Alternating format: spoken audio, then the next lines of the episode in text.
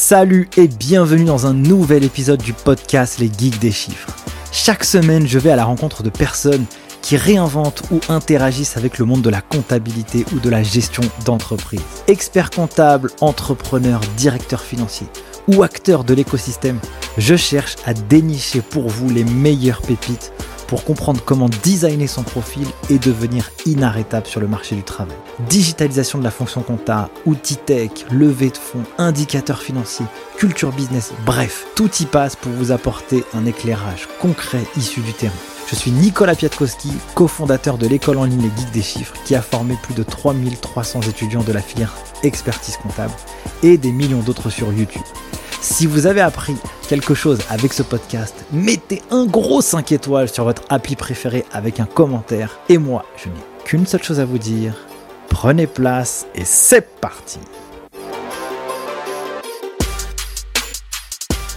Salut et bienvenue dans cet épisode du podcast Les Geeks des Chiffres. Très heureux de vous accueillir aujourd'hui pour une masterclass. Il faut qu'on apprenne des choses aujourd'hui sur l'entrepreneuriat, sur la culture business. Et j'ai le plaisir d'accueillir Benoît Dubos, qui est le C E O d'une boîte qui s'appelle Scalezia. Salut Benoît. Salut, comment vas-tu Nicolas? Je vais très bien, je suis content de t'avoir. En plus, on a eu un peu de mal à savoir en cette période de fin d'été. Ça va, tu, tu cuis pas trop toi de ton côté? Tu t'en sors? Bah non, ça va, j'ai de la chance d'être dans une belle région puisque moi je suis vers Nice, donc j'ai la montagne, j'ai la mer, donc ça fait plaisir. Parfait. Du coup mon cher Benoît, alors toi t'es entrepreneur, j'ai un programme pour toi, en, on va dire en trois étapes.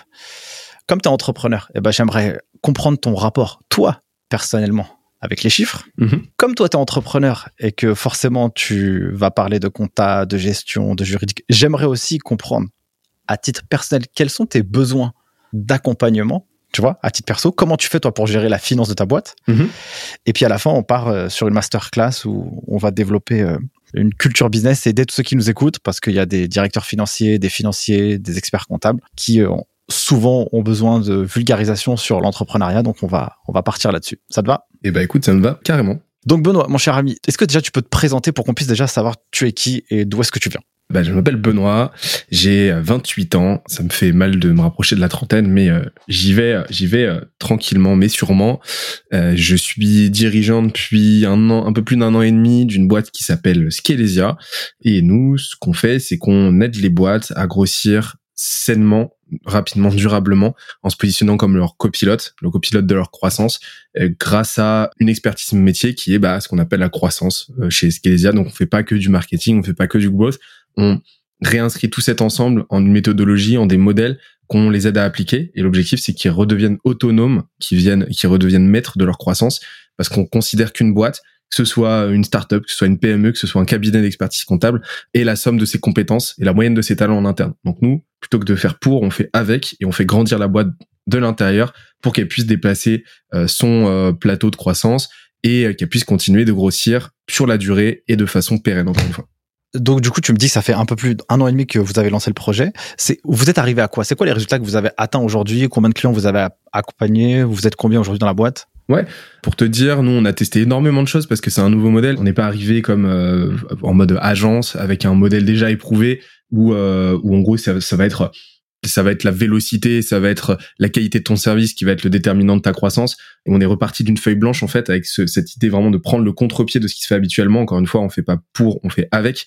Et donc ça nous a obligés de repenser, à repenser à énormément de choses. Donc on a on a testé beaucoup de choses, on a testé différents produits. Si je te fais la totale, avec les formations, par exemple, on a fait pendant un petit moment du bootcamp. Si je te parle de notre communauté privée, et cetera, on, on devrait aller taper les, euh, les deux cent cinquante boîtes environ accompagnées depuis le début. Euh, mais là, sur n- notre produit phare, qui est l'advisory, on doit être environ à cent vingt, cent trente clients accompagnés aujourd'hui sur des plans de transformation de, euh, de quatre à huit mois en général, plutôt, euh, plutôt de l'ordre de six mois. On, et là, on va finir l'été, on va être euh, quatorze dans la boîte. Ce qui est intéressant dans ton modèle, euh, c'est que traditionnellement, les agences, elles vont aider les boîtes à, à développer leur croissance. Mais vous, vous allez accompagner les boîtes à être autonomes sur ça. Exactement. Comment ça marche, en fait, concrètement ? Bah, je vais t'expliquer euh, tout à l'heure, parce que dans la masterclass, euh, je vais te révéler un petit peu tous nos, tous nos modèles hein, qui, qui nous sont propres. Mais euh, nous, ce qu'on fait, c'est que le client vient nous voir, il arrive avec des problématiques, donc il n'a pas forcément conscience de la profondeur. Tu arrives, tu te dis « Ok, je, je, j'ai pas assez de clients. » Ok. Mais cette problématique-là, elle est toujours corrélée à un certain nombre de lacunes qui sont qui découlent elles-mêmes d'un manque de compétences qui est endémique à ta boîte. Et donc nous, première chose qu'on va faire, c'est comprendre justement les implications de de cette de cette problématique pour pour comprendre à quoi c'est dû dans la boîte. T'as un manque de de clients, ok, mais c'est dû à quoi? C'est un problème d'acquisition, c'est un problème de positionnement, c'est un problème de produit, est-ce que c'est un problème marketing, est-ce que c'est un problème de vente, et cetera. Donc on va analyser ça. Et comment? En te faisant passer à la moulinette de, euh, de notre méthodologie, notre modèle qui s'appelle les cinq piliers dont on parlera tout à l'heure. Yes. Ce qui fait qu'en deux heures, on sait exactement sur quoi tu, on doit bosser avec toi, les trous dans la raquette que tu dois combler, et on a priorisé tout ça. Comment ça se fait que cette idée, elle a germé? C'est quoi un peu la, la genèse de toute cette histoire? Moi, à la base, je vais te refaire un peu mon historique très, très vite fait, mais euh, moi, je me prédisposais pas du tout euh, à l'entrepreneuriat à la base. Moi, je voulais faire du journalisme, je voulais écrire. D'ailleurs, c'est, je, je consacre la majeure partie de mon temps à l'écriture aujourd'hui, tu vois. C'est marrant parce que ça m'a suivi. D'ailleurs, ça m'a marqué parce que j'ai vu que dans ton profil LinkedIn, t'avais fait un bac littéraire avec une mention très bien. Ouais. Et du coup, je me suis dit, lui, il a un, un vernis très, très dans la lecture, dans l'écriture, et ça se vérifie aussi. Ceux qui veulent aller voir Benoît Dubos sur LinkedIn, tu déménages, quoi. C'est un petit peu ma, ma compétence clé, on va dire, et, et ça m'a toujours suivi. Aujourd'hui, j'ai, je me suis organisé, j'ai chapeauté ma boîte de sorte à ce que ça occupe la majeure partie de mes journées, tu vois. Moi, du coup, je me prédisposais pas du tout à l'entrepreneuriat. C'est venu assez tardivement. Alors, tardivement, c'est, je, voilà, j'avais genre vingt-deux, vingt-trois ans, mais disons que c'est venu tardivement dans le sens où ça, ça avait jamais été une, une éventualité, en fait, dans mon parcours. Ça avait jamais été un, un, un embranchement dans mon arbre des possibles. Et donc, euh, ce qui s'est passé, c'est que euh, je m'y suis intéressé. Je me suis lancé très vite en freelance après mon, mon M B A. J'ai fait un, voilà, j'ai fait un an en école de commerce, en M B A, entrepreneuriat. Je me suis dit, bon, bah, on va y aller. J'ai bossé sur deux, trois projets, mais c'était vraiment en mode laboratoire. Et directement, à la sortie de ce diplôme-là, je me suis lancé comme freelance, business developer. Et c'est, c'est là que j'ai fait mes armes, que je, j'ai bifurqué déjà vers le growth. Pourquoi? Parce que j'avais compris quelque chose très vite. C'est que j'ai compris euh, à quel point un business developer est dépendant d'énormément de variables, un commercial est dépendant d'énormément de variables qu'il ne maîtrise pas. Et ça, ça vaut, euh, ça vaut, euh, quelle que soit la boîte, hein, parce que j'ai bossé pour plusieurs boîtes en tant que freelance. Et donc, je me suis très très vite rendu compte que ses performances, peu importe son bagage de compétences, son expertise, euh, l'énergie qu'il va y mettre, vont être systématiquement et en grande partie influées par des critères, par des éléments, qui, euh, des briques élémentaires qui, dont, sur lesquelles il a absolument aucune mainmise. Et ça m'a posé beaucoup de problèmes. C'est pour ça que je me suis élargi, euh, j'ai bifurqué vers le growth, où je me suis dit que là, j'aurais, j'aurais une approche beaucoup plus full funnel et que, en plus de ça, je pourrais travailler de façon euh, un petit peu plus euh, smart et un petit peu moins algorithmique qu'en mode bizdev. Et pareil, je me suis heurté aux mêmes problématiques. Déjà parce que le growth est très mal compris en France. On a vraiment cette idée de l'acquisition, voilà, vraiment de, de, de du growth axé acquisition génère du lead. C'est beaucoup plus complexe que ça. Et si on veut bien faire, il faut avoir cette, une approche beaucoup plus systémique. Et donc, je me suis dit, OK, là, on a un problème. Le modèle agence, ça marche pas, ou c'est vraiment la stratégie du spaghetti contre le mur. Tu lances un max de spaghetti et t'espères que t'en as quelques-uns qui vont coller. Euh, donc, euh, ça marche pas. Le growth, ça marche pas. Comment on fait? Et donc, c'est là que j'ai commencé à réfléchir à un modèle qui serait euh, holistique, tu vois, qui comprendrait, qui intégrerait tous les éléments, toutes les briques élémentaires de, d'une croissance et qui lui permettrait d'être saine, maîtrisée et durable, quoi. Et c'est là que petit à petit, j'ai échafaudé ça, je suis parti en mode R et D, quoi, et que j'ai euh, j'ai abouti sur un certain nombre de modèles, dont les cinq piliers dont on va parler, mais il y a aussi, euh, qui inclut les cinq piliers, ce que j'appelle le modèle T M V, qui inclut en fait toutes les composantes qui permettent à une boîte, quelle qu'elle soit, de, de pérenniser. Et ce qui est cool, c'est que c'est un modèle transverse qui s'applique à une boîte, et qui s'applique aussi, je sais pas, à une O N G, à un parti politique, à une association, enfin, euh, c'est c'est vraiment des mécaniques sous-jacentes que tu vas retrouver partout, quoi. On va développer ça aussi dans l'autre partie aussi du podcast, parce que là, j'ai mille idées dans, et mille questions qui viennent dans ma tête. Il faut que je les note en même temps, sinon je vais tout perdre. Toi, entrepreneur aujourd'hui, c'est quoi un peu ton rapport avec les chiffres? Bac littéraire. Hein. Ah oui, je vois. Le, la logique mathématique m'a toujours beaucoup plu. Et d'ailleurs, si tu me parles, tu verras que je parle beaucoup en... Euh, je vais utiliser beaucoup de mots comme dynamique, euh, comme mécanique, comme euh, algorithmique, comme... Euh, tu vois, beaucoup de mots en hic. Et je suis très axé pattern, modèles mentaux, et cetera. Donc... J'ai vraiment ce goût-là du euh, du framework, du euh, du théorème. Donc moi, ce que j'aime, c'est la culture, c'est la euh, la culture scientifique, beaucoup. C'est la logique mathématique. Le chiffre en lui-même, par contre, c'est moins ce qui va m'attirer. Je, je suis beaucoup plus, euh, j'ai cette approche mathématique beaucoup plus théorique que euh, algébrique, on va dire. Donc euh, en gros, moi, très très vite, j'ai pris conscience que ça serait pas là-dessus, ce serait pas, je serais jamais un entrepreneur financier. Il y a différents profils d'entrepreneurs. Bien sûr. Je serais pas cet entrepreneur financier qui va diriger sa boîte en mode euh, Google Sheet, et j'en connais pas mal, hein, qui dirigent leur boîte en mode Excel, pour qui ça fonctionne extrêmement bien. Pourquoi est-ce que c'est des financiers? Parce qu'ils sont câblés pour ça, parce que ils ont cette éducation-là aussi. Euh, moi, je me suis vite rendu compte que ce serait pas mon fort, donc j'ai dé- délégué cette partie le plus vite possible. Et qui c'est qui gère ça du coup euh, pour toi alors? J'ai un, co- un, un excellent cofondateur qui s'appelle euh, qui s'appelle Christian, qui est C E O chez nous et qui s'occupe de toute cette partie euh, chiffres et euh, de l'opérationnel. Donc moi, je suis en gros le le C E O qui part un petit peu en live, qui a mille euh, mille idées à la seconde, qui essaie un petit peu de qui essaie un petit peu de faire le tri d'ailleurs parce qu'il a pas envie non plus de polluer. Et ensuite, euh, j'ai la chance d'avoir ce, ce super binôme en fait qui va challenger, qui va comprendre où je veux en venir et qui va transformer ça en un plan structuré, euh, chiffré et qui va euh, lui euh, lui offrir une exécution euh, d'orfèvre, peut-être que moi, je pourrais pas délivrer, quoi. Dans votre relation à tous les deux, toi, on dirait que t'es le créatif, celui qui va porter la voix, la vision, le projet. On va te voir partout. Toi, par exemple, en tout cas, si on, on tape le nom de la boîte, on va te voir toi. Et puis, euh, l'autre, ce serait plus l'homme de l'ombre, mais qui fait que tout va marcher. Il y a pas, l'un ne va pas sans l'autre, évidemment. Ah, carrément. Raconte-moi un peu, c'est quoi c'est, c'est vos tâches et vos missions différentes? Voilà. Comment vous arrivez à bosser ensemble et comment vous arrivez à développer le projet? Bah, écoute, c'est très simple. J'ai trois casquettes.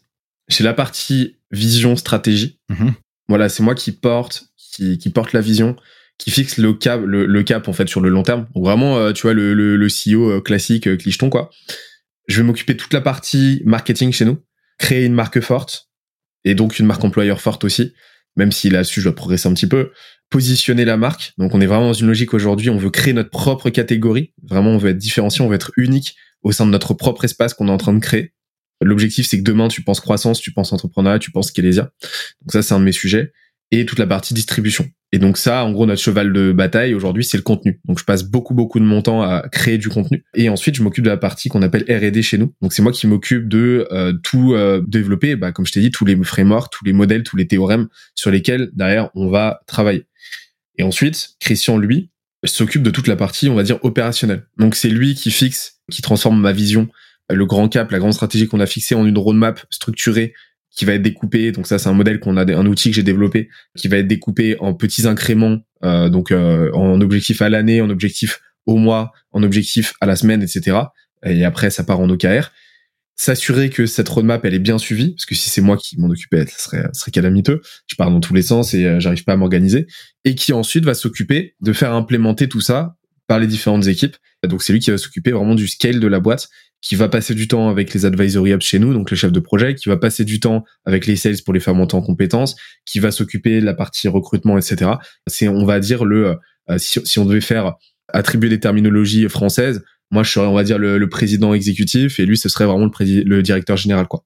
Je faisais un épisode avec euh, Alexandre Dana de chez Live Mentor, et on discute justement de la partie chiffres et lui il a une aversion aux chiffres, tu vois. Je comprends. Donc lui il va pas trop trop les regarder, ou du moins pas trop longtemps. Toi, quels sont les indicateurs de performance qui t'intéressent? Alors en fait, moi c'est marrant, c'est là qu'on est complémentaires, c'est que je, je parle beaucoup en, en stock versus flux. C'est-à-dire que moi ce qui m'intéresse, c'est pas le chiffre, c'est pas le stock, c'est pas le chiffre en lui-même à l'instant T, c'est le flux, c'est, c'est-à-dire la courbe comment ça évolue dans le temps. Donc moi en fait le chiffre en lui-même, je m'en fiche un petit peu. Parce que un chiffre tout seul est pas indicateur de grand chose déjà. Et moi, ce qui m'intéresse, c'est l'évolution en fait. Est-ce que ça monte, est-ce que ça descend, est-ce que euh, et sur dans quelle échelle de temps cette croissance se fait et est-ce qu'elle est satisfaisante. Et là où euh, Christian, lui, va être beaucoup plus bah, sur le stock en fait, va être beaucoup plus sur le micro. Moi, j'ai pas d'indicateur euh, précis. Je regarde pas trop les outputs. Euh, tu vois, je, je vais suivre forcément notre C A, euh, notre, notre C A. Je vais suivre, euh, je vais suivre des indicateurs euh, classiques. Mais c'est pas là-dessus que je vais euh, baser mes, euh, mes actions, que je vais baser mes décisions. Euh, moi, je vais plutôt être porté sur l'input, c'est-à-dire sur l'action, par contre, à réaliser pour euh, pour aller chercher le résultat escompté. Je vais pas me dire, par exemple, il faut faire ok deux cent cinquante mille euros de C A signés ce mois-ci. Non, je vais je vais me dire ok ce mois-ci, euh, il nous faut il faut qu'on génère euh, tant d'appels qualifiés pour les sales.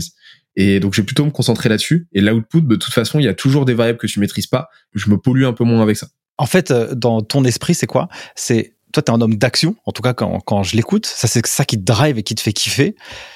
quelles que soient les actions que tu vas mener, elles auront forcément une déclinaison chiffrée à un moment donné, tu vois. Si tu arrives à rentrer trois cents leads et trois cents clients qui vont signer ce mois-ci, bah forcément, tu vas avoir du chiffre d'affaires qui va en découler, c'est logique. Mais du coup, toi, ça te fait plus vibrer d'analyser plutôt le, le, la courbe de progression des clients qui vont rentrer ou comment tu vas aller, aller les chercher plutôt que de voir le résultat final, quoi. Exactement. C'est vraiment cette logique de flux, en fait. Enfin, moi, ce qui m'intéresse, c'est, euh, tu vois, si, si on me dit, euh, OK, là, ce mois-ci, on a fait notre meilleur mois ever, c'est OK, bah, l'objectif, c'est que dans un an, ce soit notre pire mois de l'année, quoi. Je vois. Moi, c'est ça qui m'intéresse. Le chiffre brut, le chiffre figé, en fait, pour moi, veut pas dire grand-chose. Et, et, je me, et ça m'a plutôt bien réussi depuis le début parce que euh, j'ai l'impression que ça m'empêche de me créer la moindre barrière mentale. Tu vois, toute performance singulière, tu vois, qui dénote, devient une nouvelle norme que tu dois dépasser, quoi. Et moi, c'est ça qui m'intéresse. Donc après, euh, je, je m'attarde pas trop là-dessus. Et par contre, ce que j'aime bien, c'est regarder rétrospectivement certains indicateurs, tu vois. Et je vais regarder, par exemple, le multiple du C A qu'on fait aujourd'hui par rapport à l'année précédente. Et ça, c'est super motivant. Mais je vais plutôt les regarder a posteriori et toujours avec un, un motif de comparaison, tu vois, un comparatif qui me permet de mettre ça en perspective et d'en tirer un enseignement intéressant. Euh, donc, euh, mon C A, euh, mon C A ce mois-ci par rapport à, à l'année pré- précédente, là, c'est un indicateur intéressant pour moi, tu vois. Donc, c'est toujours ce flux, en fait. Je vois, c'est hyper intéressant. C'est, c'est un profil d'entrepreneur et d'une lecture des chiffres qui, que moi j'aime beaucoup dans cette vision de progression. Est-ce que vous sous-traitez votre comptabilité à un cabinet ? Ouais. Est-ce que c'est toi qui l'as choisi ? C'est pas moi qui l'ai choisi, c'est euh, notre ancien cofondateur qui a avancé avec eux. On bosse toujours avec eux aujourd'hui. Et heureusement, j'ai, parce que je dis souvent que si c'est moi qui m'occupais de la, de la compta et de l'admin, la boîte aurait déjà pris feu euh, il y a, il y a un an, quoi.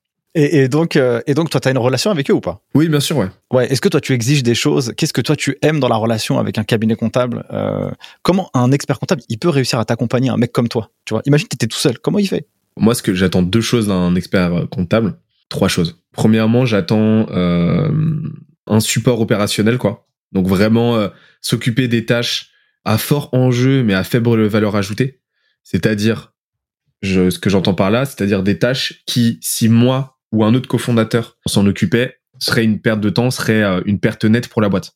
Par exemple, une tâche que je, administrative complexe que je maîtrise pas du tout, que j'aurais pas nécessairement vocation et intérêt à euh, apprendre à faire, euh, et ben j'attends mon expert comptable qui puisse s'en occuper parce qu'il le fera mieux que moi et il le fera plus efficacement et il m'empêchera de me défocus. Support opérationnel. Ensuite, j'attends une expertise, c'est-à-dire par expertise, j'entends une capacité à à vulgariser, tu vois. Donc pour moi, un, un bon expert comptable, c'est un bon vulgarisateur, c'est quelqu'un qui va qui va te prendre une donnée chiffrée, qui va te prendre des, des notions très complexes, très jargonesques, et qui va les transformer en réalité business, intelligible pour un entrepreneur et avec un arbre des possibles. Donc moi, ce qui m'intéresse, tu vois, moi ce que j'aime bien avec euh, notre expert comptable, c'est que il compile les informations, il les analyse, il les transforme en enseignement business, et à chaque fois, il nous propose une arborescence avec différentes options. Et cette optionnalité, en fait, est un vrai gain de temps pour nous parce qu'il nous a dégrossi le terrain. Donc moi, j'aime beaucoup ça. Donc c'est deuxième, c'est expertise slash vulgarisation avec un support vraiment business, un accompagnement euh, entrepreneurial. Troisièmement, bah c'est euh, aussi euh, bah c'est de la proactivité, quoi. C'est-à-dire que l'expert comptable forcément va va avoir notion d'enjeux qui vont complètement nous passer à côté, une nouvelle norme, une obligation qui nous revient, qui nous incombe, au, dont on n'a pas notion. Bah voilà, c'est cette approche-là aussi pédagogique. Et, euh, et prévention, donc euh, de nous dire attention, là ça va vous tomber dessus, attention, là c'est quelque chose à, à régulariser rapidement, est-ce que euh, vous en occupez, est-ce que je m'en occupe, voilà. Donc c'est, moi c'est un petit peu ce triptyque là qui permet de quantifier la, la qualité de nos relations avec un expert comptable. Premièrement, il te vire ta charge mentale, il te laisse bosser sur ta zone de génie, là où toi t'es le meilleur. Ouais, carrément. Deuxièmement, il te, il te vulgarise tout le sujet pour que toi tu puisses avoir une lecture succincte et que tu comprennes exactement sur ton business ce qui se passe et comment toi tu peux te projeter. Troisième point, sois proactif, j'ai pas envie d'avoir un problème, comme ça au moins je suis tranquille. Ouais, avec vraiment cette notion d'optionnalité à chaque fois. De dire, voilà, en gros je vous ai déblayé le terrain, voilà les options que vous avez, voilà moi potentiellement celle que je vous recommande le plus, mais voilà les options que vous avez. Pas arriver de but en blanc comme ça, euh, avec euh, juste, euh, voilà, constat, faut qu'on trouve une solution. Un bon expert comptable, pour moi, il fait ça. Et ça, c'est un truc sur lequel j'insiste pour les entrepreneurs qui nous écoutent, c'est un investissement à faire, à mon sens, le plus tôt possible dans la boîte. C'est-à-dire que, à moins que vous soyez vous-même expert comptable de métier, à moins que vraiment vous ayez une expertise là-dedans et que euh, ça vous demande, ce soit une seconde nature, toute tâche administ- administrative complexe est un, un défocus et une perte nette pour votre boîte. Pourquoi ? Parce que vous passez pas ce temps-là à bosser sur votre boîte, en fait. Vous bossez là, vous, ce, que vous, ce que vous faites quand vous faites ça, vous bossez pour votre boîte. Vous bossez pas sur votre boîte. Et donc, vous ne passez pas à travailler votre marché, à travailler votre produit, à discuter avec vos utilisateurs, avec vos clients, à aller chercher de l'argent. Et, et donc, c'est une perte nette que vous pouvez chiffrer et qui va s'accumuler petit à petit. Donc, à mon sens, déléguer ça le plus tôt possible et, euh, et trouver des deals, en fait. Trouver un deal si vous n'avez pas les fonds. Démerdez-vous pour trouver des fonds et euh, si vous savez pas du tout trouver de fonds quand vous êtes entrepreneur, c'est un petit peu compliqué. Et si vraiment vous avez zéro fonds, bah, trouvez un expert comptable qui serait content de vous prendre, euh, voilà, trouvez un deal qui serait content de vous prendre quelques pourcents de votre boîte, par exemple. Je vous donne des pistes comme ça, moyennant euh, six mois de travail pro bono ou un an de travail pro bono. Et ça va travailler aussi votre capacité à pitcher, à vendre votre projet, quoi. Pour moi, c'est vraiment essentiel. Super. C'est quoi ton rêve avec euh, Scalezia ? Où est-ce que tu veux partir ? Moi, tu vois, je vais, je vais t'expliquer un petit peu. J'ai, euh, j'ai bossé sur quelques boîtes qui ont pas, même pas germé, en fait, euh, parce que euh, j'ai vite arrêté, parce que à chaque fois, en fait, je me retrouvais face à un écueil qui était mes compétences. Euh, je voulais lancer d'abord un produit tech qui aujourd'hui pourrait ressembler à du métaverse, euh, tu vois, avec, enfin, euh, tu retrouverais un petit peu tous les buzzwords, sauf que c'était euh, quelques années avant qu'on en parle, et même moi, j'avais pas notion de ces, euh, de l'existence de ces technologies-là, parce qu'on n'en parlait pas du tout en, en France. Mais aujourd'hui, il y aurait de la blockchain, il y aurait euh, de la DeFi, euh, il y aurait, euh, il y aurait une crypto euh, dédiée, euh, il y aurait euh, du métavers, et cetera. Vraiment, j'étais à fond là-dedans, et sauf que j'avais zéro compétence là-dedans. Ensuite, j'ai lancé une marque de fringues. Je m'y suis pas éternisé parce que j'ai, pareil, je me rendais compte que j'avais une connaissance de cette industrie et de ce marché qui était, euh, qui était nulle et que j'avais, ça me passionnait pas. Donc, j'ai vite arrêté. J'ai vécu une, la, la, la faillite, l'échec d'une boîte. Pas en tant que fondateur, pas en tant qu'entrepreneur, mais en tant que, que participant. Enfin, je bossais dans cette boîte-là. Et j'ai assisté à d'autres faillites. Et moi, ce que je sais, c'est qu'une boîte, pour l'avoir vécu, c'est, enfin, euh, une boîte qui échoue, c'est, euh, c'est, euh, c'est bien plus qu'une simple stat. C'est bien plus qu'un dépôt de bilan, c'est des mois d'agonie, euh, d'agonie, c'est des mois de détresse psychologique, c'est euh, des vies foutues en l'air, euh, des, euh, des carrières mises en suspens, c'est euh, des, euh, des emplois détruits, c'est des familles détruites, et c'est euh, potentiellement énormément de douleur. Il y a, et il y a peu de faillites, il y a peu de dépôts de bilan qui se passent bien et sans, sans perte et fracas, quoi. Et moi, je trouve ça euh, insupportable de voir ça. Quand j'ai appris que quatre-vingt-quinze pour cent des boîtes explosent en vol dans leurs cinq premières années, ça m'a rendu fou.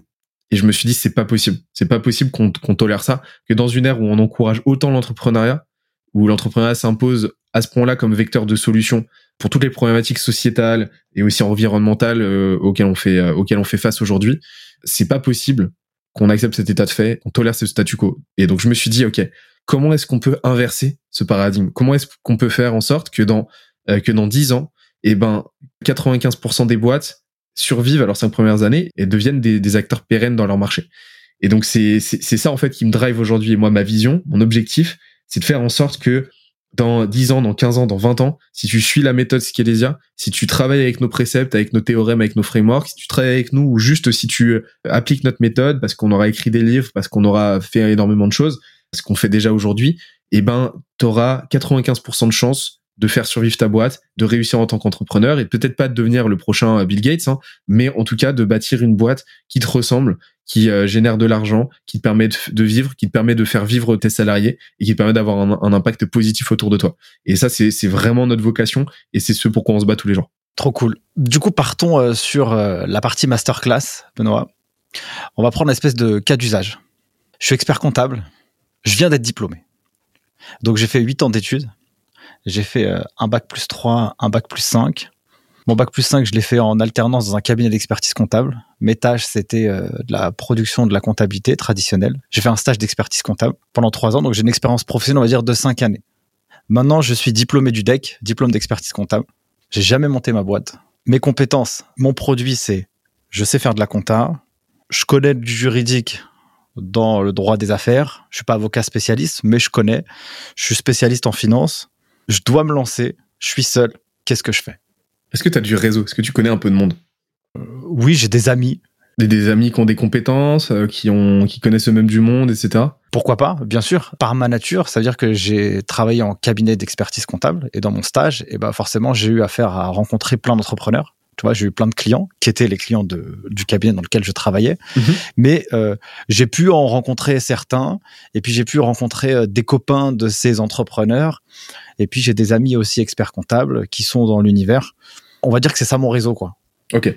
De par euh, ta relation contractuelle avec la boîte dans laquelle tu étais, est-ce que tu aurais possibilité d'aller discuter avec, euh, avec ces, euh, avec ces clients-là, avec ces boîtes-là, ou ça serait un peu tendu? Ouais, ça serait un peu tendu. Ok. Ce serait un peu tendu. Même d'un point de vue déontologique et tout, ce serait pas ouf. Il se pourrait qu'il y ait des clients qui décident de me rejoindre, tu vois. Mais moi, je pourrais pas avoir cette démarche proactive où je vais aller les démarcher, quoi. Pourquoi je te demande ça? Parce que on y reviendra après sur les autres pans, mais t'as ce qu'on appelle le, le modèle chez Scalezia. On a modélisé, tu vois, les trois composantes qui permettent à une boîte de de décoller et ensuite de se pérenniser. C'est le, le modèle T M V. Modèle T M V, c'est quoi? C'est traction, momentum et viabilité. Donc la traction, c'est quoi? C'est c'est tout le, le combustible qui va te permettre de te lancer et de te lancer le plus fort possible. Exactement comme quand tu euh, comme quand tu lances une fusée, bah ta fusée, plus tu vas euh, envoyer la gomme, plus tu vas lui mettre du combustible, plus elle va pouvoir se lancer vite, fort et bien, et plus son moteur va être puissant, plus ça va dépoter. Ensuite, le momentum, c'est quoi? C'est comment tu perpétues ce momentum dans la durée et tu lui assures une bonne trajectoire. Parce que toute phase de croissance, à un moment donné, peut s'estomper, peut dérouler à un plateau. Ça, c'est un autre modèle dont on parlera. Et après, viabilité, c'est comment est-ce que tu viabilises tout ça d'un point de vue financier, d'un point de vue business, et cetera. Donc là, c'est des notions plus financières et je pense qu'un expert comptable, bah, c'est un petit peu son dada. Mais avant d'arriver à cette phase viabilité, il faut aller voir du côté de la traction. Et la traction, c'est quoi? C'est en gros la rencontre entre quatre points. C'est premièrement déjà, est-ce que t'es, euh, ce que tu veux lancer, c'est dans l'air du temps? Donc ce qu'on appelle le zeitgeist. C'est est-ce que ce que tu lances, Euh, ton marché le comprend, est-ce que est-ce que ton marché l'a intellectualisé, est-ce que ton marché en veut? Euh, tu vois, par exemple, bah il y a il y a quinze ans, si tu voulais lancer un métavers avec de la blockchain, etc., la technologie existait euh, peut-être, mais euh, les gens s'en foutaient, donc euh, le zeitgeist n'était pas là. Aujourd'hui, le zeitgeist est là, donc euh, t'as cette notion là. Ensuite, c'est quoi? C'est tes compétences. Donc déjà, est-ce que toi, en tant qu'entrepreneur, quelles sont tes compétences? Qu'est-ce que tu peux apporter sur la table? Encore une fois, une boîte, c'est la somme de ses compétences et la moyenne de ses talents. Donc, est-ce que tu sais vendre? Est-ce que tu sais pitcher? Est-ce que tu sais euh, aller chercher de l'argent? Est-ce que tu sais marketer? Est-ce que tu sais euh, concevoir un bon produit? Est-ce que tu sais assurer la satisfaction client? Voilà. Donc, faire l'inventaire de ces compétences qui sont élémentaires. On en reparlera tout à l'heure avec les cinq piliers. Ça te permet de cartographier un petit peu toutes tes compétences. Mais déjà, faire l'inventaire des compétences que tu as, de celles que tu as pas. Parce que de toute façon, ces compétences, à un moment donné, elles vont être limitantes pour toi. La base, c'est savoir vendre, savoir marketer un minimum, savoir prendre contact avec des gens et savoir les embarquer dans ta vision. À ce stade, ça va être compliqué pour toi, de toute façon, de vendre ton produit sur la base d'une preuve sociale, sur la base d'une solidité opérationnelle, parce que ton produit n'existe pas encore, ou alors il, est, il en est à ses tout débuts. Donc là, à ce stade, il faut que tu vendes la vision, il faut que tu vendes une, une relation, il faut que tu vendes une collaboration sur le long terme sur laquelle ton client va pouvoir capitaliser sur la base d'un effet cumulé. Ça, c'est le deuxième pilier. Le troisième pilier, c'est ton réseau. Est-ce que tu connais du monde? C'est, c'est de la folie, parce que je l'ai constaté me concernant, je l'ai constaté concernant euh, pas mal de, de potes, je l'ai constaté euh, concernant la majorité des clients qui viennent nous voir. Le réseau, c'est vraiment un déterminant qui est juste fou. La quantité de personnes que tu connais, et je te parle pas de, de, de soirée networking, soirée cocktail, euh, et cetera. Non, la quantité et la qualité des relations que tu vas entretenir, qui vont être complémentaires, qui vont te permettre de, de faire rapidement des connexions, de, d'aller euh, chercher les compétences que tu n'as pas euh, ou alors de les développer. C'est vraiment un curseur essentiel. Et, et c'est pour ça qu'il y a autant d'entrepreneurs euh, qui sortent des grandes écoles de commerce. Pourquoi? Parce que c'est pas leurs compétences. Hein, parce que leurs compétences, on peut les apprendre n'importe où. Euh, les cours euh, chez H E C, euh, les cours H E C, les cours d'Harvard, tu peux aller les suivre en ligne euh, gratuitement. C'est le réseau. Et le réseau, c'est vraiment un, un composante essentielle de cette traction-là. Et le dernier point, c'est la courbe d'apprentissage, c'est la capacité à remédier à tes lacunes, à renforcer tes compétences, c'est la, la célérité, l'intensité, la vitesse avec laquelle tu vas apprendre. Et si t'as pas de réseau, bah avant tout, tu vas apprendre à networker, tu vas apprendre les rudiments essentiels, tu vas apprendre à créer de la relation. Si tu sais pas vendre, tu vas apprendre à vendre. Et, et c'est la vitesse à laquelle tu vas développer ces compétences qui va te permettre de boucler et qui va te permettre de lancer cette traction-là.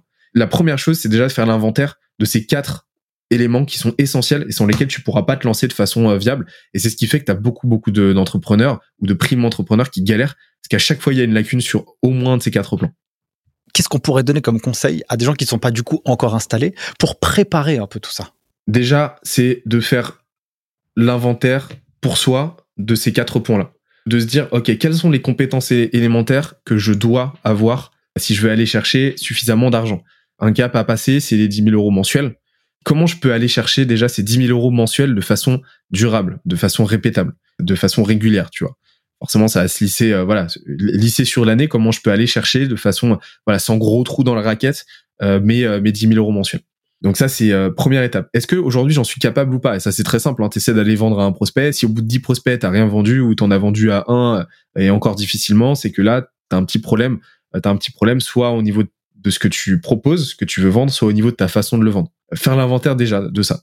Ensuite, faire l'inventaire de, de, de son réseau. Et ça, c'est très simple, hein. Prends une problématique donnée. Donc, par exemple, ok, euh, j'ai besoin de euh, développer mes compétences. Là, je suis largué en vente, par exemple. On reprend l'exemple de la vente. Est-ce que là, j'ai directement trois personnes à appeler qui pourraient m'aider à résoudre ce problème? Si la réponse est, est que, que j'appelle et qui serait contente de discuter avec moi, euh, qui décrochent, qui me connaissent et, et qui seraient prêtes à m'accorder euh, une heure de leur temps pour répondre à mes questions. Si la réponse est non, et ben là, c'est que tu as un problème de network. Et là, tu sais où tu dois bosser. Et donc, c'est là que tu vas commencer à travailler, tu vas prendre contact avec des gens, et cetera. Tu vas créer de la relation. Une boîte, c'est, euh, comme je l'ai dit, il manque un élément à ce que j'ai dit, hein, c'est euh, une boîte, c'est la somme de ses compétences, la moyenne de ses talents et c'est la qualité de ses relations. Et c'est sa capacité à créer, à faire fructifier des relations sur la durée, mais pas forcément des relations avec ses clients, des relations en interne, des relations en externe avec son marché, avec son audience, avec ses prospects, avec ses clients et avec son écosystème. Et donc, si tu sais pas faire ça, ça va être très très compliqué. Et la meilleure école pour apprendre à créer des vraies relations euh, avec ses clients, avec tout le reste, c'est d'apprendre déjà à, à se bâtir un écosystème fort. Et ça, c'est un vrai tremplin. Donc, tu vois, ça, c'est des petites questions très faciles à te poser qui te permettent de quantifier. Comment t'as fait, toi, à titre personnel, justement, pour développer ton réseau? Ah ben, j'ai galéré. Et puis surtout, euh, surtout que j'ai eu la bonne idée au moment où je me suis lancé tout seul parce que j'étais freelance. Mais après, j'ai monté une micro-agence avec un pote. Et j'ai eu la bonne idée à ce moment-là de partir vivre dans la pampa toulousaine. Mais paradoxalement, par contre, ça a été un, un énorme tremplin. Pourquoi? Parce que j'ai vraiment pu me concentrer sur euh, les autres éléments du, euh, du quadriptyque.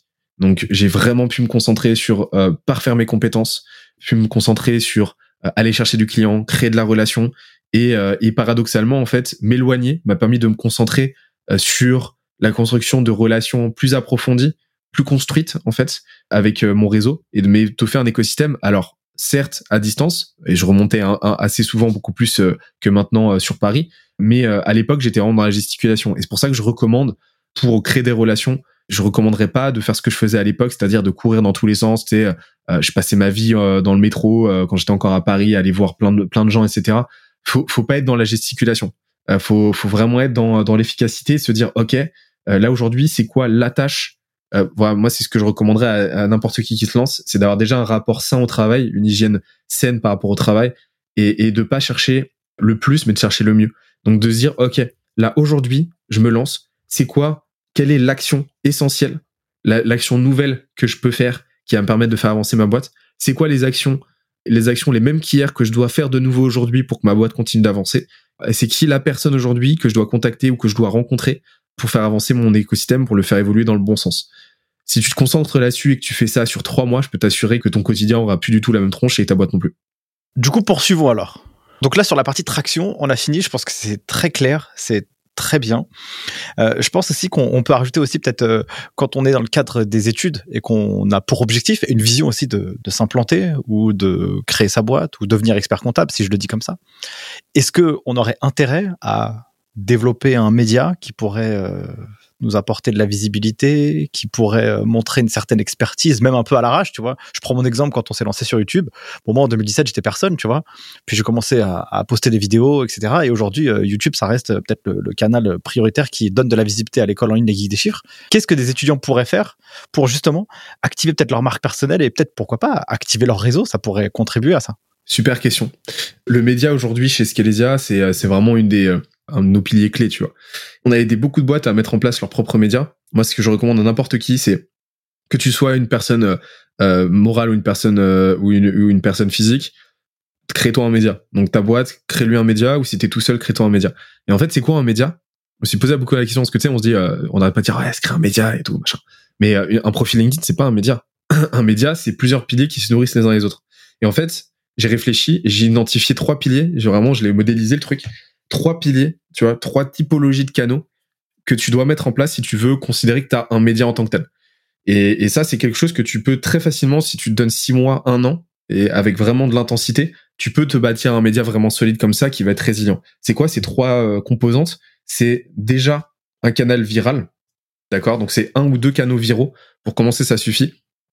qui vont euh, par viralité, j'entends euh, j'entends des, des plateformes dont l'algorithme va te permettre euh, un, une portée très forte et avec euh, certes une durée de vie des contenus qui va être courte, mais avec une très forte exposition. Donc ça va être LinkedIn, ça va être TikTok, euh, ça va être euh, YouTube dans une certaine mesure, mais euh, avec les shorts, tu vois. Mais mais c'est pas forcément là-dessus que j'irai dans un premier temps parce qu'il y a une, un niveau de technicité qui est quand même assez vénère.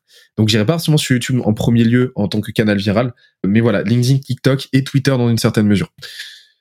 Ensuite, deuxième pilier, c'est ce que j'appelle un canal à fort effet cumulé. C'est quoi ? C'est un canal dont le contenu va prendre en valeur, où justement la durée de vie va être inverse. C'est-à-dire qu'au début, tu vas pas forcément faire beaucoup de vues, mais ça va augmenter sur la durée, ton contenu va prendre de la valeur. Donc tu vas avoir un effet cumulé qui va se mettre en place, et c'est là-dessus souvent que tu vas pouvoir développer ta pensée le plus possible, que tu vas pouvoir proposer du contenu long, vraiment fouillé, étoffé, et cetera. À l'inverse de ce que tu vas avoir avec un canal viral, où souvent ça va être du contenu plus snack, plus court, et cetera, où tu auras moins d'espace pour développer ta pensée et développer ton, ton expertise. Un, un canal à fort effet cumulé, c'est quoi ? C'est, euh, c'est, ça va être un podcast, ça va être YouTube, ça va être un blog en mode optimisé S E O. Donc ça, c'est du contenu qui va qui va prendre de la valeur sur la durée et qui va te, te permettre petit à petit de, de développer une audience et, et de plus en plus de visibilité. Et ce qui est cool, c'est que entre les deux, bah tu vas pouvoir créer des passerelles. C'est-à-dire que ton canal à fort effet cumulé va te légitimer, euh, va légitimer tes prises de position pour tes canaux viraux. Ils vont te positionner vraiment comme un expert, vont renforcer cet ethos-là d'expert. Et en même temps, tu vas pouvoir distribuer ton contenu à fort effet cumulé via tes canaux viraux et donc augmenter leur portée, augmenter leur visibilité et augmenter ton positionnement. Et dernièrement, la troisième brique, et souvent ce que les gens oublient, c'est une liste email. Pourquoi une liste email ? Parce que quand tu as une liste email, tu possèdes cette audience-là. Tu possèdes la relation avec ton, ton cette audience-là, tu possèdes leur email, t'es maître de quand et comment tu veux les contacter. À l'inverse des autres canaux, tu vas être tributaire de plateformes tierces, tu vas être tributaire d'algorithmes qui font que du jour au lendemain, bah ta portée peut se casser la figure et tu perds tout ce que tu as. Et donc en fait, ça te permet une résilience et ça te permet aussi une pleine maîtrise de tes cycles de vente et de tes flux commerciaux. Pourquoi ? Parce que bah déjà tu décides ce que tu leur racontes et donc si euh, à un moment donné, moi ce que je recommande c'est quatre-vingts vingt, quatre-vingts pour cent de valeur, vingt pour cent de vente. Si tu veux leur vendre quelque chose, et eh ben tu sais que là, c'est le terreau fertile sur lequel tu peux travailler parce que c'est l'audience la plus engagée avec laquelle tu peux échanger et donc euh, ça te permet aussi un levier de monétisation euh, simple. Tu mets en place ces trois trucs là, tu les fais se nourrir les uns les autres en les co-distribuant, et cetera. Et là t'as quelque chose de vraiment résilient, vraiment puissant. C'est hyper intéressant ce que tu dis. Donc, du coup, c'est pour ça que toi, tu as une grosse présence aussi sur LinkedIn. On est vraiment là dans ce contenu que tu vas pusher rapidement. Pam, pam, tu fais quelques posts. Donc, il y a une grosse viralité. Ça t'apporte aussi beaucoup de visibilité d'un seul coup. Ça dure pas longtemps. Et puis, tu as aussi créé le podcast Les Vieilles Branches, c'est ça ? Les Jeunes Branches, ouais. Les Jeunes Branches, pardon. Justement. Les Jeunes Branches. D'ailleurs, il est archi cool, le podcast. Il faut absolument y aller. Moi, je l'ai écouté. Une valeur de dingue. Franchement, c'est incroyable. Des vrais masterclass, quoi, à tous les épisodes. Donc, allez-y. Et donc, ça, ça, ça répond à ces deuxième pilier que toi tu dis, le contenu plutôt long, longue durée, ça prend du temps, mais en tout cas ça capitalise fortement dans le temps. Et puis après, bah, j'ai vu aussi en, en, en préparant l'épisode, quand même en regardant tout ce que tu avais fait, que souvent dans les podcasts, eh bien, tu vas rediriger sur un espèce de contenu écrit en mettant le, le mail. Exactement. Donc en fait, euh, voilà. Donc là, c'est le cordonnier bien chaussé. Donc là, si tu respectes ça. ça, c'est top. Mais moi, je suis assez, je suis assez convaincu de ça. Enfin, le format YouTube et podcast, je kiffe parce que je trouve que c'est un contenu où tu peux parler longtemps, tu peux vraiment exprimer ta pensée.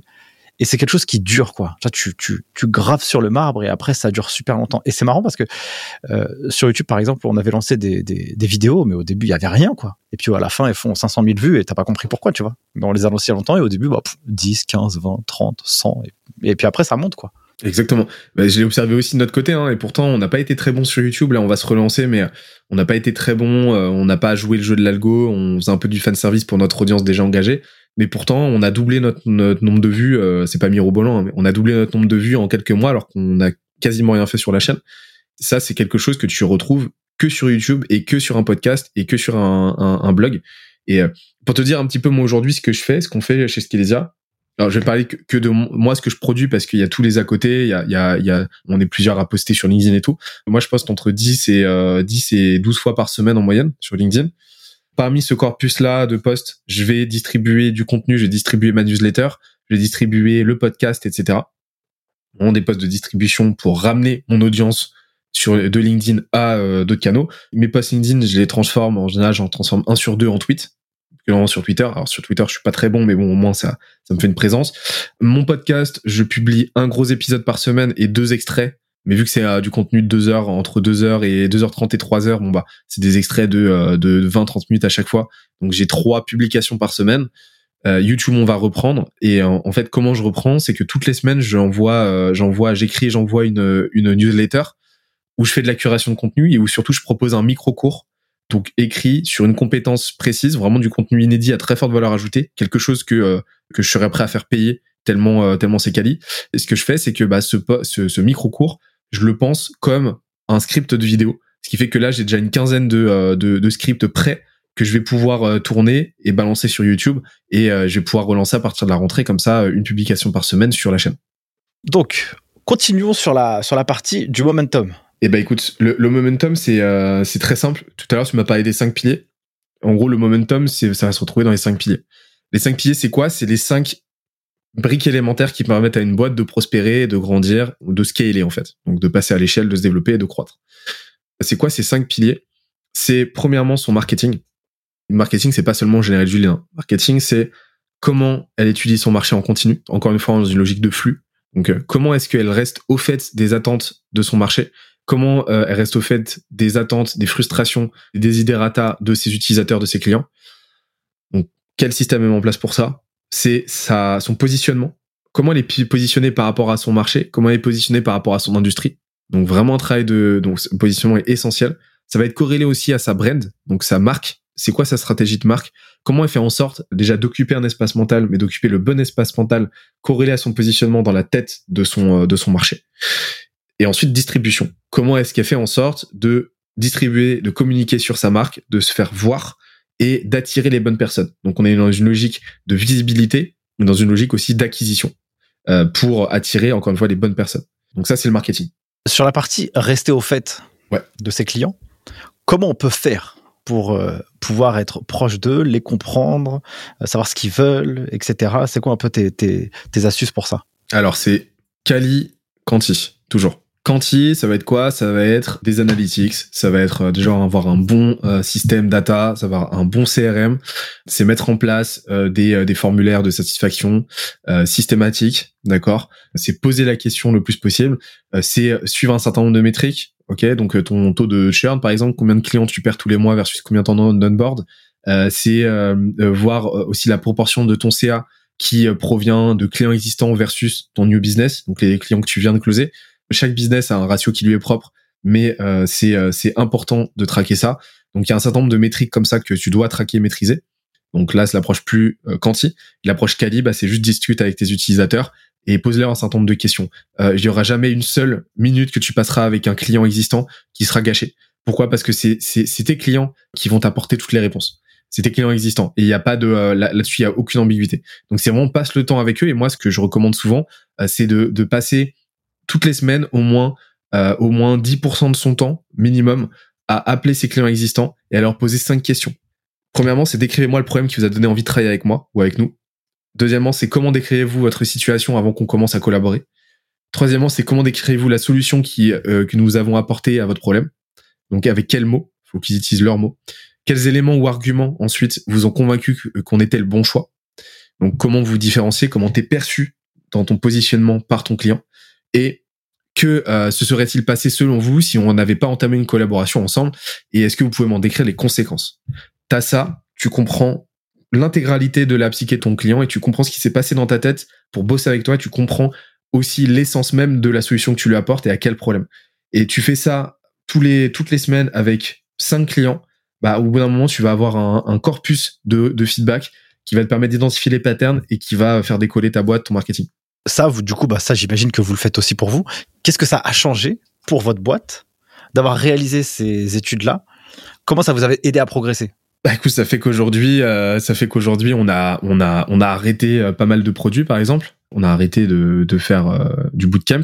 Pourquoi ? Parce qu'on s'est rendu compte que les clients étaient très satisfaits, mais que, euh, ils, tu vois, on avait une satisfaction qui était très bien et tout, mais, mais que, en fait, ils, ils faisaient pas ce qu'on attendait d'eux. C'est-à-dire que nous, on voulait qu'ils passent à l'action et on avait très peu qui passaient à l'action. On s'est dit, quel est l'intérêt, en fait, de, de vendre ça ?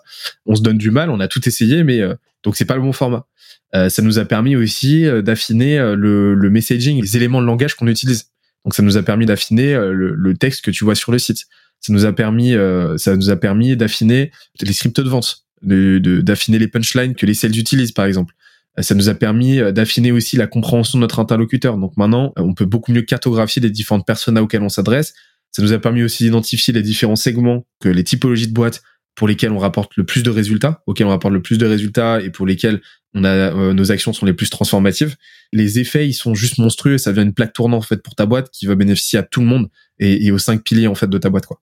Yes, ça c'est ça c'est de toute façon c'est c'est une valeur incroyable de faire ce travail là parce que il y a la vérité, elle sort de la bouche des clients et nous on a une espèce de perception quand on est entrepreneur, on pense qu'on on est là, on est chaud, notre idée elle est top, on la vend, des fois ça marche. Et en fait, euh, des fois, euh, juste en changeant euh, d'histoire et en comprenant bien ce que les gens ont besoin, eh ben, ça peut faire passer ta boîte de euh, trente clients à euh, trois cents clients par mois, alors que tu as juste euh, t'as, t'as pris en compte leurs considérations et tu as fait quelque chose en les écoutant, quoi. Exactement. Et donc, euh, donc là, c'est pour le marketing. Hein, donc, euh, pour, euh, pour résumer, hein, c'est vraiment étude de, de marché, encore une fois, en flux continu. C'est pas étude de marché euh, Xerfi, quoi. Tu m'étonnes. Voilà, c'est, c'est pas c'est pas le but. Hein. Euh, faites pas ça. C'est euh, ton positionnement, ton branding, ton ta distribution. Ensuite, on passe sur la partie offre produit. Donc euh, donc c'est euh, comment tu euh, résous le problème auprès de ton client. Euh, et c'est euh, une fois que t'as trouvé donc ce qu'on appelle le product market fit. Donc, tu as trouvé la bonne solution au bon problème pour les bonnes personnes et avec le bon message. C'est comment tu t'assures deux choses. Déjà, un bon product management. Donc, c'est-à-dire que comment tu t'assures que ton produit reste au niveau. OK ? Et ça, ça vaut pour un service. D'accord ? euh, Un service qui stagne, un service qui évolue pas constamment, c'est un service qui, à un moment donné, va devenir pourri. Y compris pour un cabinet d'expertise comptable, il y a toujours des optimisations à faire. Soit au niveau de tes compétences. Tu vois, même un médecin, par exemple, va faire des colloques pour rester à jour. Product management, comment il reste au niveau de son industrie, comment il reste au niveau des attentes de ses clients.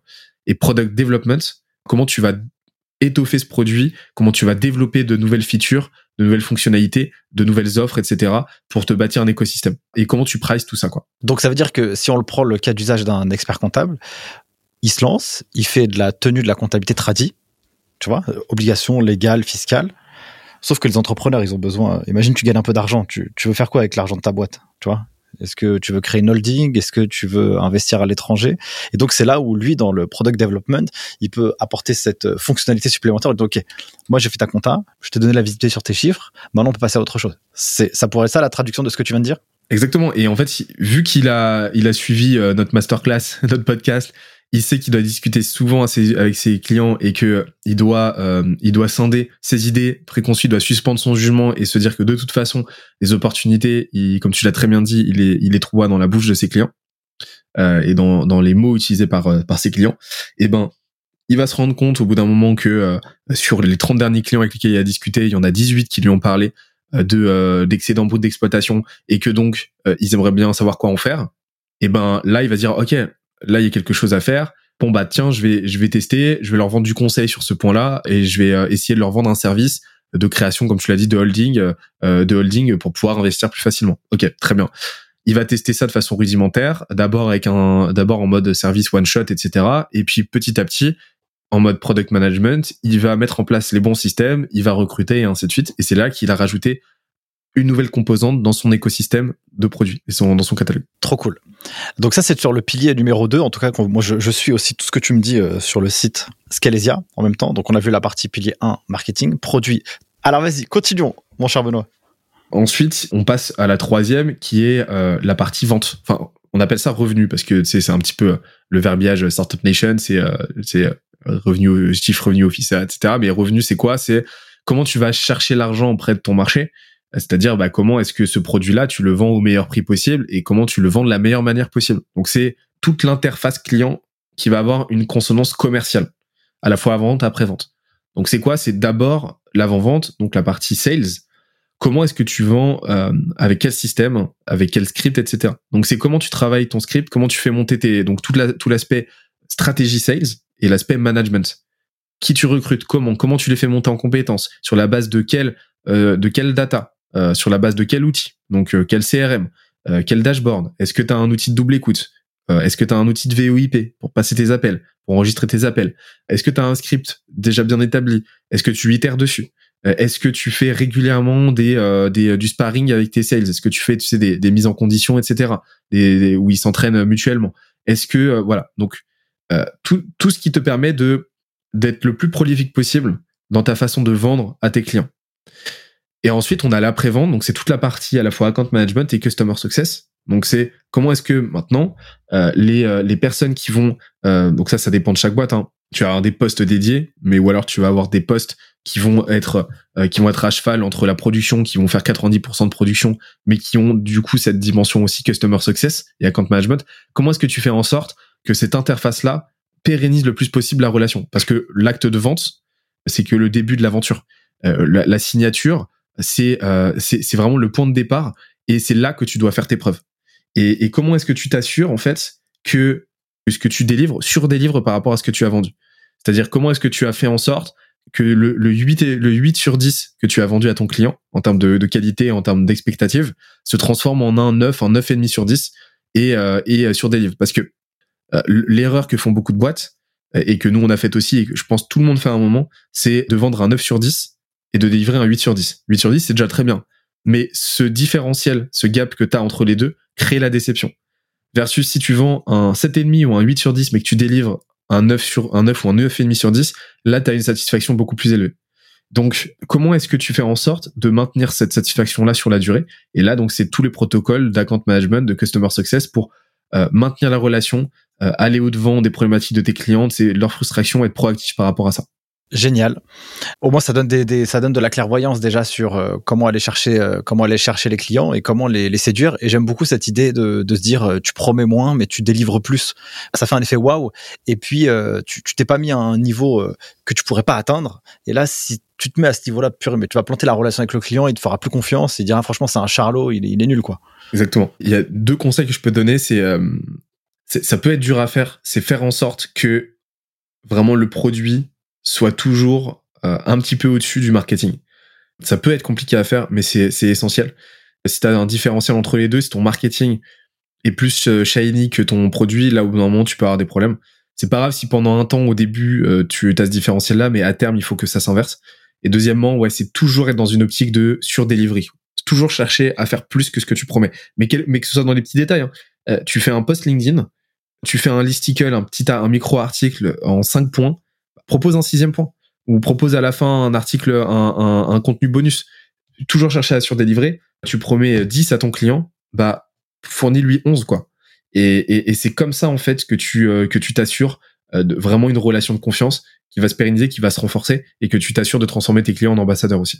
D'ailleurs, dans l'industrie de la filière de l'expertise comptable, en tout cas, ça, ça je pense que c'est un, un bon message qu'on peut apporter à tous ceux qui vont s'orienter dedans ou qui sont déjà dedans, parce que les entrepreneurs, ils sont de plus en plus volatiles, tu vois, euh, les offres, en tout cas, dans la tenue de la gestion, de la compta, de l'accompagnement, dans ce genre de, de, de filière, elles se développent de plus en plus, et du coup, ça, je pense que c'est un bon message à apporter, ce petit extra mile à donner, quoi.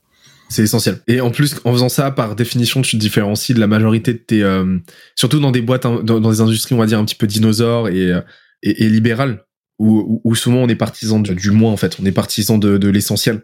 Et donc, tous les petits à côté, tous les petits surplus de, de valeur que tu vas pouvoir apporter vont vraiment, euh, vraiment faire une grosse différence sur la durée. Continuons, mon cher Benoît. Écoute, ensuite, on passe à la quatrième brique, qui est le growth.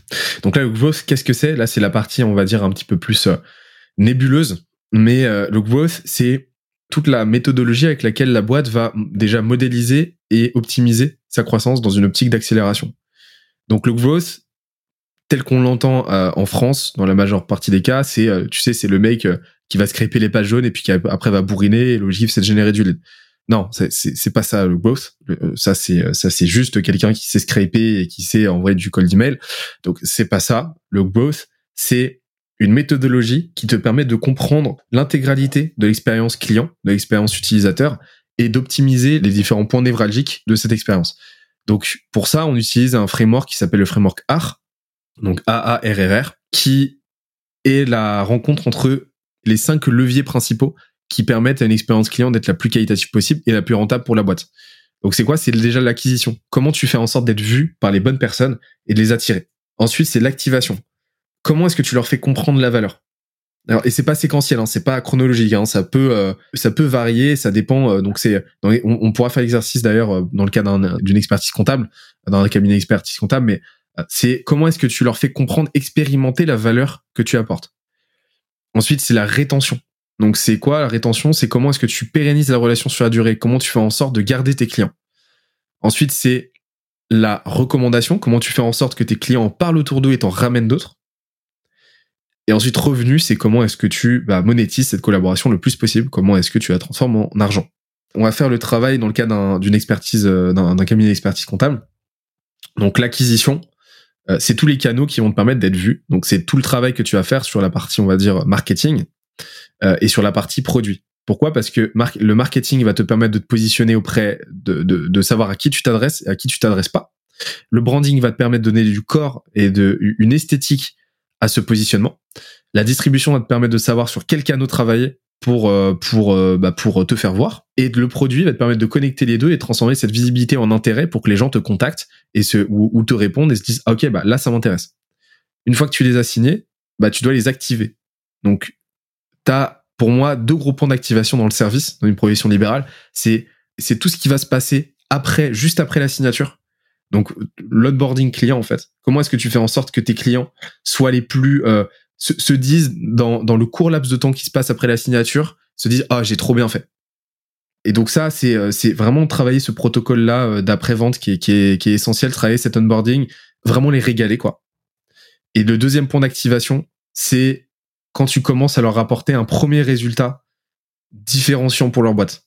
Quand tu leur ramènes le premier vrai impact pour leur boîte, pour leur business. Dans le cadre d'une expertise comptable, euh, par exemple, ça va être la première fois que tu leur évites un gros problème administratif, ou ça va être la première fois que tu euh, résous un, un, une problématique administrative ou comptable pour eux. Et en fait, une fois que tu as compris ça, bah, ta problématique, ça va être de maximiser ces deux points le plus possible. Comment est-ce que je peux leur offrir l'onboarding le plus fou possible, qui soit, qui soit vraiment, euh, qui soit vraiment mais ravi, quoi. Et comment est-ce que je peux faire en sorte de le plus rapidement possible leur apporter un vrai effet? Et en fait, cette activation, elle est essentielle parce qu'elle va, euh, elle va avoir un impact sur les autres piliers, qui sont la rétention. Plus l'activation va être forte, plus ton client va rester longtemps. Il y a une vraie causalité, en fait, une vraie linéarité entre les deux. Donc, plus ton activation est forte, plus ton client va être en mode « Ah ah, waouh, c'est de la folie », et plus derrière, il va être enclin à rester longtemps. Et cette rétention, bah déjà, elle va te permettre d'assainir tes finances et tes revenus parce que, bah, le client reste, donc les prochains clients que tu vas closer vont venir s'ajouter à tes revenus déjà existants. Donc c'est là que tu peux bâtir une grosse boîte, c'est, c'est vraiment le, le recurring qui est essentiel. Et deuxièmement, une forte rétention va être très corrélée à une satisfaction client et donc à la propension de tes clients existants à en parler autour d'eux. Et donc là, on parle de la recommandation. Et donc la rétention, c'est vraiment essentiel. Pourquoi ? Parce que eh ben ça, tu vas transformer tes clients en, en ambassadeurs et, tes, et ces ambassadeurs-là vont attirer eux-mêmes des clients. Et c'est là que tu vois que, mettons que tu es un, un ratio de un à deux, c'est-à-dire que tu, tu fais l'acquisition toi-même proactivement d'un client que tu vas payer pour, parce que tu as toujours des coûts d'acquisition associés. Mettons que ce client-là, que tous ces clients-là que tu achètes volontairement, de façon intentionnelle, t'en ramènes un autre. D'accord? Donc, t'en achètes un et t'en ramènes un. Et ben ton coût d'acquisition, automatiquement, déjà ça boucle, tu vois, mais automatiquement il est divisé par deux. Et donc, et, et, et tout ça, en fait, c'est la résultance de ces quatre autres leviers, euh, trois autres leviers sur lesquels tu as travaillé au préalable. Donc c'est là que tu vois que tout ça, c'est un système complexe dont les leviers se nourrissent les uns les autres et sur lequel tu dois travailler en intégralité. C'est le travail du growth, en fait. C'est déjà d'identifier ces leviers et ensuite de, d'expérimenter avec une méthode scientifique, tu vois, de dresser des hypothèses, d'exécuter dessus, pour faire en sorte de les optimiser le plus possible. Et donc, c'est vraiment un travail transverse où tu vas mettre à disposition, tu vas faire travailler le, le market, les sales, le produit autour d'une seule et même table pour trouver des solutions euh, concrètes à ces problématiques-là. C'est génial. Beaucoup de valeur. Euh, trop bien. D'ailleurs, euh, ce, qui, ce qui est assez marrant parce que voilà, là maintenant, tu as un espèce de, de, de résultat où euh, tout ce qu'on a dit par le passé dans le cadre de cet épisode, tout prend du sens aussi. Tu vois, euh, faut être dans l'air du temps, analyser ses compétences, faire son réseau, regarder sa courbe d'apprentissage. Après, tu vas i- identifier euh, qu'est-ce qu'ont besoin tes clients, ça va être quoi ton positionnement, ton branding, ta distribution. Tu vas être visible sur LinkedIn, sur YouTube, et cetera. Tout ça va, va se nourrir au fur et à mesure. Je pourrais approfondir encore sur le growth, c'est encore euh, d'autres choses à dire, mais avant même de parler de technicité, d'outils, d'automatisation, et cetera. Là, on est sur la partie plus ingénierie en fait de, du growth, qui, qui est une partie euh, non négligeable. Hein. Un peu moins dans le cadre de dans le cadre d'un, d'un cabinet d'experts comptables, mais c'est non négligeable. C'est vraiment cet aspect-là méthodologique qui est essentiel. Et ensuite, on arrive. Tu veux qu'on passe au dernier pilier? Yes, exact. Et là, on arrive. Au, bah, du coup, on arrive au système. Le système, c'est quoi? C'est un petit peu ce qui englobe tout. Donc c'est le, le système, c'est entrepreneurial. Donc c'est le système, c'est le diminutif.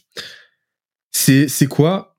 C'est très simple. C'est un petit peu comme le euh, système d'exploitation qui permet à ta boîte de tourner, tu vois, enfin à ton ordinateur de tourner. Donc les quatre briques qu'on a vues précédemment, c'est un petit peu le hardware. Donc c'est un petit peu l'ordinateur en dur, tu vois. Et euh, donc c'est ton Mac, c'est ton MacBook Pro. Et le système d'exploitation, c'est euh, le système entrepreneurial, c'est c'est le l'O S qui tourne dessus et qui te permet de faire des choses sur ton ordi et, et juste que ça s'allume, quoi. Donc ce système, c'est quoi ? C'est la rencontre entre trois éléments. Premièrement, c'est ta culture. Donc c'est ta vision, ta mission, ta raison d'être. Donc ta vision, c'est quoi ? C'est ce que tu veux faire de ta boîte dans une échelle de temps donnée. OK ? Donc, euh, ce que tu veux faire de ta boîte dans dix ans, euh, ok, bah tu vas être le leader de l'expertise comptable pour les T P E, ok, les T P E de euh, moins de dix personnes. T'as cette euh, vision-là. Euh, t'as aussi, tu peux accompagner ça d'une vision asymptotique. C'est quoi ? C'est la vision que tu pourras jamais vraiment atteindre, mais qui te drive. Tu vois, c'est un peu ton étoile du berger. Donc, ça pourrait être, par exemple, mon objectif, c'est que euh, il y ait plus une seule boîte qui euh, perde de l'argent à cause d'un problème administratif ou comptable, jamais ever. C'est annihiler le manque à gagner à cause de la comptabilité et de la gestion. Donc ça, c'est ta vision asymptotique. Ensuite, t'as ta mission. Ta mission, c'est quoi ? C'est ce que tu fais mieux que les autres, ce qui te différencie, ce que tu dois continuer de faire mieux que les autres. Bah, nous, on est experts auprès des T P E. On sera toujours à la pointe au niveau des problématiques de comptabilité et de gestion pour les T P E. Toujours à la pointe. Et après, ta raison d'être, c'est quoi ? C'est l'impact que tu vas avoir sur, sur le monde. Comment tu veux, en quoi tu veux le transformer ? C'est quoi ta, comment tu conçois ton monde idéal ?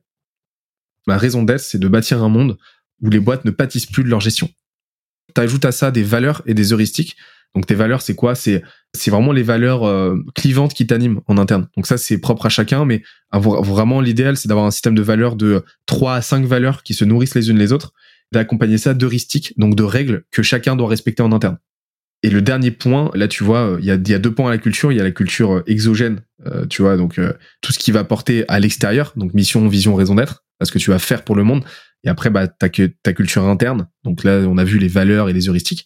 Et c'est là qu'on bascule sur la partie people. Et people, c'est quoi ? C'est ton recrutement, ton management. Maintenant, comment est-ce que tu fais en sorte que cette boîte, ces piliers-là, tu les peuples avec les bonnes personnes et qu'ils soient, qu'ils soient les bonnes personnes aux bons endroits et les faire monter en compétences. Donc c'est toute la partie, euh, moi je déteste le terme R H, mais euh, toute la partie bah, justement recrutement et gestion de ces euh, talents-là. Et, et ça, c'est un pan essentiel de la, de la boîte. Et là, si t'as un système comme ça qui tourne bien, et ben t'es bien, quoi. J'aimerais connaître un peu euh, un client qui vient chez Scalezia. Est-ce que t'auras un cas d'usage à, à nous à nous raconter, euh, un truc un peu marquant, et quels sont les résultats que vous avez pu obtenir pour un client grâce à cette méthodologie que vous avez apportée ou adoptée pour lui ? Je vais te prendre l'exemple d'un client que moi j'ai accompagné à l'époque. En plus, je vais être honnête avec toi, c'était sur une version. Euh, vraiment sur une, une version zéro de l'advisory, telle qu'on l'a aujourd'hui. Là, on, on, a, on s'apprête à, à, on a vraiment une logique produit. Donc, c'est du service, mais on a vraiment une logique produit. On pense à vraiment comment on produit. Et là, on s'apprête à euh, release la V trois. Donc, pour dire qu'il y a eu du, il y a eu du travail en chemin. Mais, euh, mais en gros, ce client est venu nous voir. C'est moi qui l'ai pris en charge. C'était pas prévu. Euh, il y a, c'était il y a, il y a près un an. Il est venu nous voir. C'est un, un des trois plus gros acteurs en France de euh, la robinetterie premium et, euh, et leur produit phare, c'est un carré de douche à l'italienne. J'y connais rien du tout. Rien du tout. Vraiment. Degré zéro. Donc, pour dire que déjà, ça s'applique à n'importe quelle typologie de boîte. On peut travailler avec n'importe quelle typologie de boîte de par ces modèles-là. Et, et nous, on apporte l'expertise métier, eux apportent l'expertise contextuelle. Donc, première chose... J'ai discuté avec euh, avec le dirigeant. Donc euh, nous, on aime bien bosser avec le dirigeant, ou en tout cas avec des gens qui ont la main mise pour prendre les vraies décisions, d'accord ? euh, Nous, ça ça nous va pas quand euh, la personne, enfin tu vois, quand l'interlocuteur nous dit ah ouais mais du coup faut que je voie au-dessus parce que non, nous on veut discuter avec les gens qui prennent les décisions à l'instant T et qui euh, en réfèrent à personne. J'ai passé euh, du temps avec le C E O qui s'occupait des sujets en question. Donc c'était cool. Et il est venu me voir en me disant ouais, euh, alors moi, moi j'aimerais bien qu'on travaille ensemble. Moi je sais que ma problématique aujourd'hui, j'ai déjà des clients existants. Moi je veux accélérer, d'accord ? Donc j'ai déjà un product market fit. Mon produit a déjà rencontré son marché. Ça se passe bien. On n'est pas du tout en, en galère, mais je veux accélérer quoi. Et je veux pérenniser tout ça.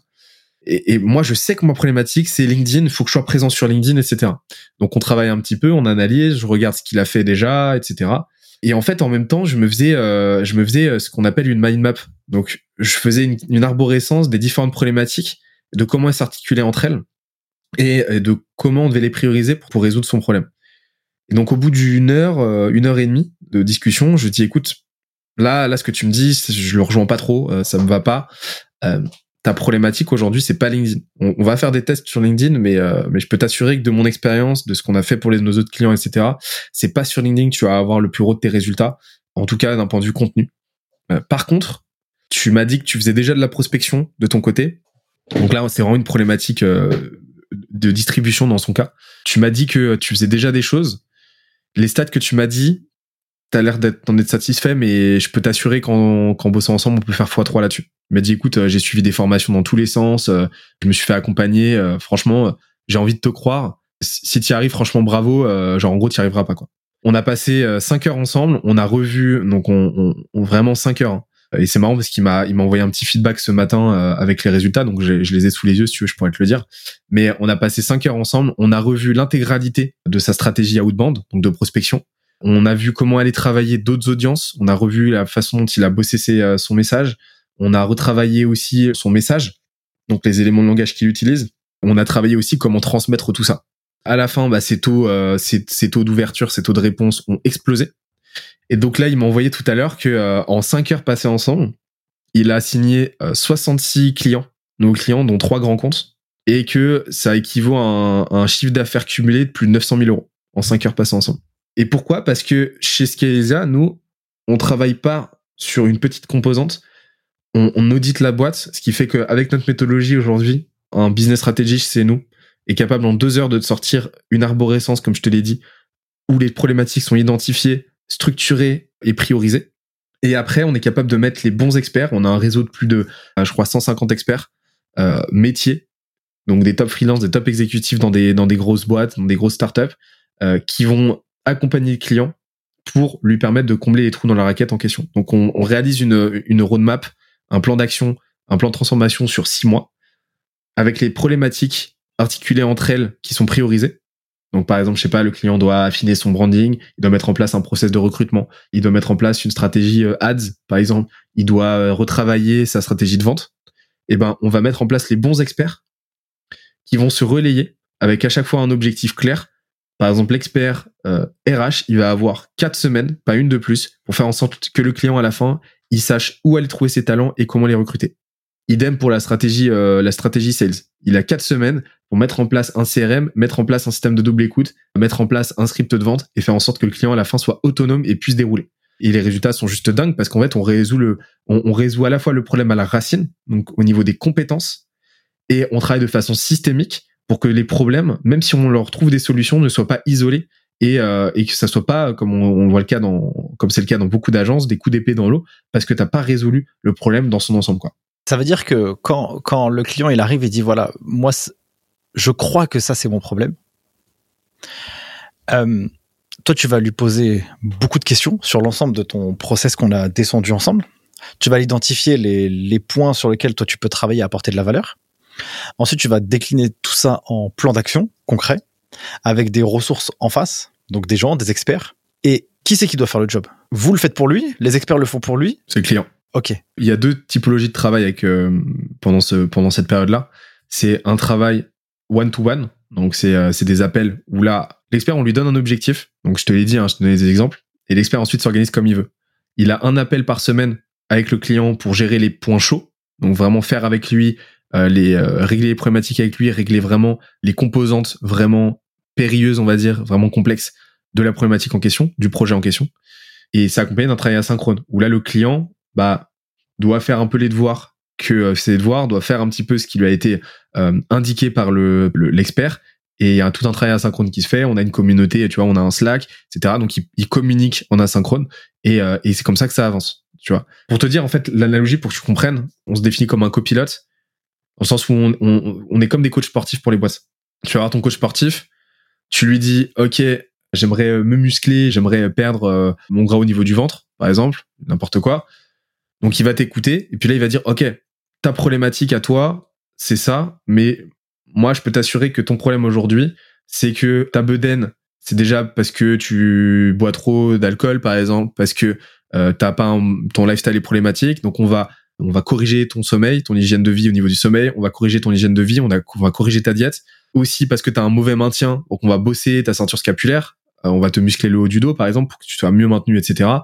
On va bosser ton gainage et on va te faire un programme aux oignons. Et donc là, le coach va travailler en fonction de tes problématiques, va comprendre si c'est un bon coach, ce qui n'est pas souvent le cas, les interconnexions entre tes différentes problématiques et, et, et revenir à la racine des problèmes. Et ensuite, il va te faire un plan d'action, un plan de transformation cohérent sur une échelle de temps suffisante. Et après, bah, c'est à toi d'exécuter, quoi. Donc le coach, il sera là en suivi, il viendra potentiellement avec toi en salle, mais c'est toi qui feras les exercices.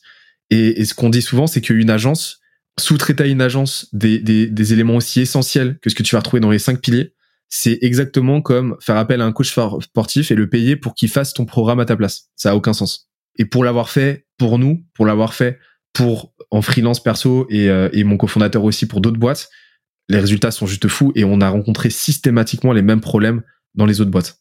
Et les seuls moments, les, les seules euh, occurrences dans lesquelles ça fonctionne bien, c'est quand la boîte délègue une thématique qu'elle maîtrise déjà, qu'elle connaît déjà, euh, ou alors qui est tellement nichée, tellement complexe, euh, par exemple l'expertise comptable, que là ça fait sens. Mais par exemple une boîte euh, qui a euh, qui a absolument jamais, qui n'y connaît rien en acquisition, qui ne sait pas comment fonctionne le marketing, qui ne sait pas comment euh, faire une bonne pub en ligne, euh, qui n'a jamais eu des résultats dessus, là c'est vraiment un coup de poker de faire appel à une agence pour s'en occuper. Euh, alors que si t'as déjà éprouvé le truc, que tu as déjà atteint le zéro à un en autonomie, que tu génère déjà des résultats sur ce pilier-là, et ben là, tu auras beaucoup plus de chances de déléguer le, cho- la, le truc de la bonne manière. Et là, c'est un choix qui se présente à un moment. Mais nous, déjà, on, f- on permet au client d'atteindre le zéro à un et ensuite de se poser la question de qu'est-ce qu'il veut faire ? Est-ce qu'il veut internaliser ? Ça, c'est ce qu'on lui recommande. Ou est-ce qu'il veut le déléguer euh, en, en externe ? On lui recommande moins, mais dans certains contextes, ça peut être intéressant. C'est assez marrant parce que quand tu es entrepreneur, tu peux te dire ouais, j'ai pas le temps, tu vois. Purée, moi je vais pas commencer à me taper euh, euh, des posts LinkedIn ou à faire de la distribution, ou, tu vois ou pas. Il doit y avoir une espèce de friction, tu vois. En même temps, si tu l'as pas fait, c'est impossible de challenger une boîte quand tu sais pas ce que ce que ça veut dire derrière. Donc en fait, forcément, si tu le sous-traites à quelqu'un, t'auras, soit ils sont vraiment incroyables, mais globalement tes résultats ils seront moins bons parce que tu seras même pas où, où est-ce que tu dois taper pour euh, pour faire progresser le sujet que tu es en train de travailler. En fait, toi, tu, c'est ça qu'en fait, quand tu me parlais tout à l'heure, j'avais vraiment l'idée en tête. Ouais, en fait, vous faites du coaching, quoi. C'est, ouais, vous êtes coach, quoi. Euh, ouais, vous prenez le, le mec, je vais te donner la méthode pour que tu puisses le faire. De zéro à un, je vais t'aider à faire les dix premiers abdos. Et, euh, et après, bah, ça va être toi de, de dérouler ou, ou de, d'acheter une machine pour en faire vingt ou j'en sais rien, quoi. Exactement. Et on a industrialisé ça, en fait, aujourd'hui. C'est-à-dire que on, on a, on a un process qui nous permet tous les mois, et c'est ce qu'on fait depuis le début, euh, le début, d'onboarder une, une, une, entre une dizaine et une vingtaine de clients, nouveaux clients tous les mois. Et ça se passe super bien. Si un client, il veut passer par Scalezia, combien ça coûte? Comment ça, comment le, comment ça marche? C'est quoi un peu le business model? Est-ce que c'est, c'est des fees? On paye dix mille, quinze mille, trois mille euros, c'est un abonnement? C'est quoi l'idée? Ouais, tu payes ton plan de transformation. C'est corrélé à l'intensité qu'on y met. Euh, en fait, le, l'intensité qu'on y met, c'est quoi? C'est le nombre de, de chantiers en parallèle. Donc, ça va de un à quatre chantiers. Là, tu payes ton plan de transformation sur euh, sur six à douze mois, quoi. Voilà.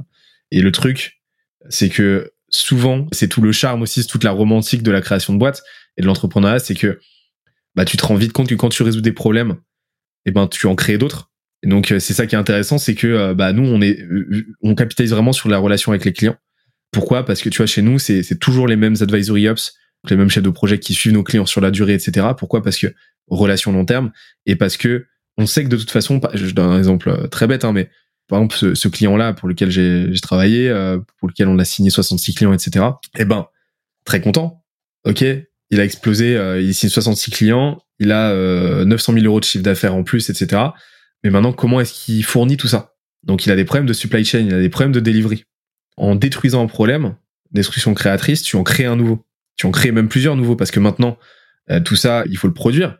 Mais il faut derrière s'assurer de la satisfaction client. Donc, il euh, y a un problème d'account management. Et nous, on est là, parce qu'on était là au préalable, on est là bien, bien positionné pour l'aider à résoudre ces problématiques.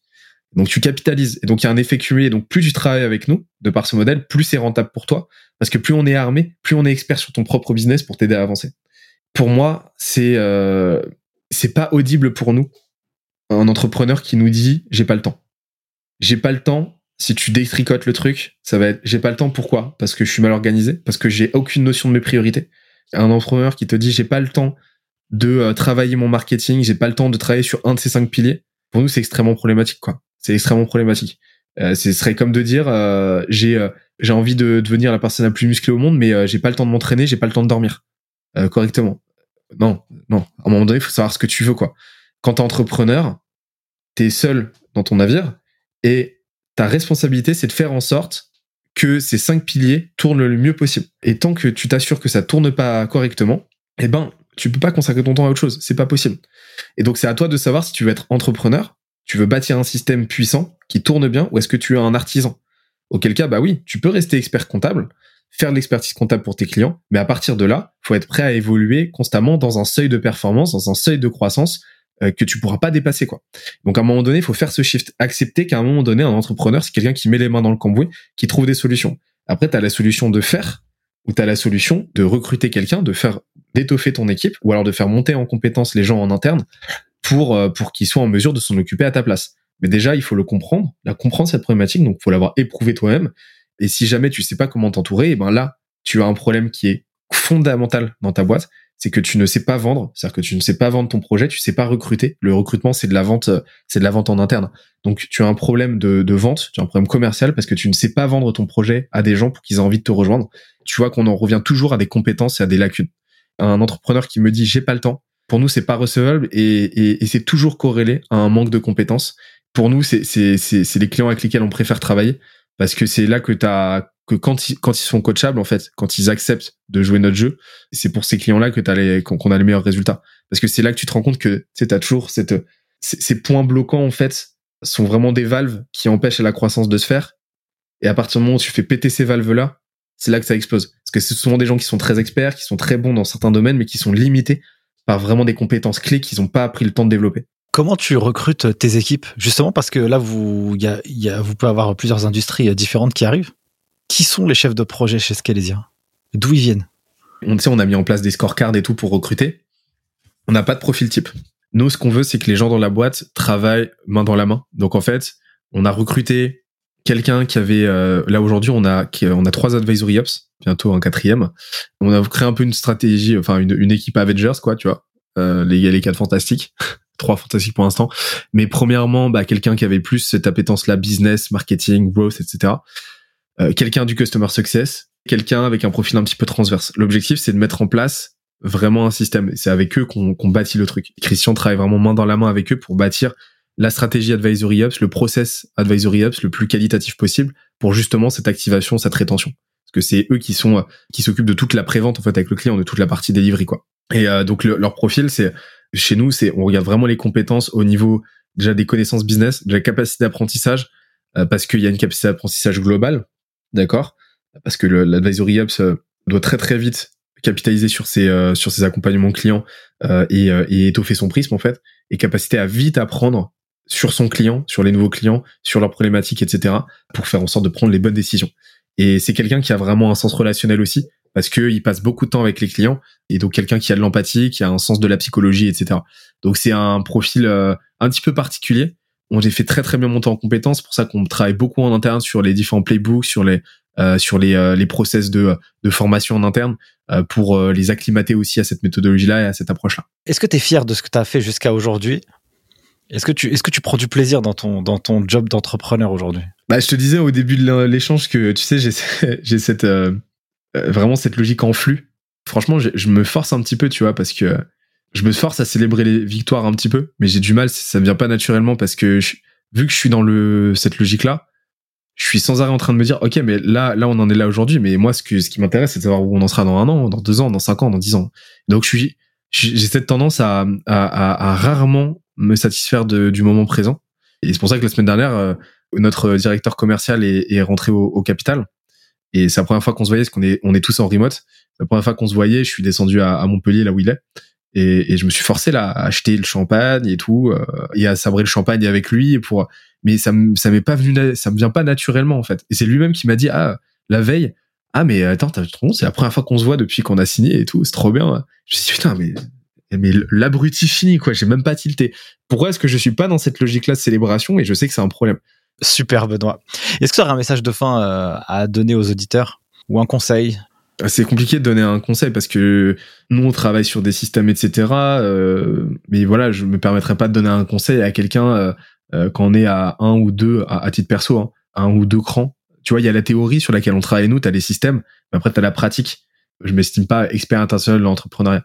Mais ce que je peux donner, c'est un conseil à la personne que j'étais il y a euh, il y a trois ans, il y a quatre ans, il y a cinq ans quand je me suis euh, quand je me suis lancé, parce que là je suis légitime du coup à me donner des conseils. C'est euh, cherche à progresser le plus possible, reste reste euh, boulimiquement curieux et surtout euh, mets sur tes forces plutôt que d'essayer de corriger tes faiblesses. Perds pas de temps sur tes faiblesses, délègue-les ou trouve quelqu'un. Apprends à t'entourer le plus vite possible. Ça m'a posé beaucoup de problèmes, vraiment. L'écosystème, le réseau, c'est c'est de la, la folie à quel point ça ça cumule, c'est c'est c'est, c'est vraiment sous-coté. Tes compétences dures, vraiment euh, bosse-les, apprends à marketer, apprends et une vision transverse de ce qui fait une boîte quoi. Et surtout, et ça ça a été un, un gros défaut pour moi, c'est euh, cherche pas à bosser quatre-vingts heures. Détruis ce paradigme-là de la productivité, profite de la de celui de l'efficacité. Cherche pas à faire le plus de tâches possible dans ta journée, cherche pas à, à finir euh, toutes tes journées explosées, euh, les yeux explosés parce que t'as passé ta journée devant l'écran ou au téléphone, à accumuler les tâches dans tous les sens. Apprends à devenir suffisamment sharp pour identifier les tâches essentielles sur lesquelles te concentrer et assainir tes journées, quoi. Donc, cherche pas à en faire plus, cherche à faire mieux parce que moi, ça m'a posé beaucoup de problèmes et je sais que ça en cause, euh, ça en cause à, à beaucoup, beaucoup de monde aussi. Donc, vraiment, efficacité plutôt que productivité, ça fait toute la différence. Merci beaucoup, Benoît. Du coup, si les gens veulent te retrouver, où est-ce qu'ils peuvent le faire? Bah, ça m'arrive de publier deux, trois trucs de temps en temps sur LinkedIn. Donc, euh, deux, trois, ouais. Deux, trois, bah, deux, trois par, par, par, par semaine. Jour, par jour. Donc, sur LinkedIn, avec grand plaisir.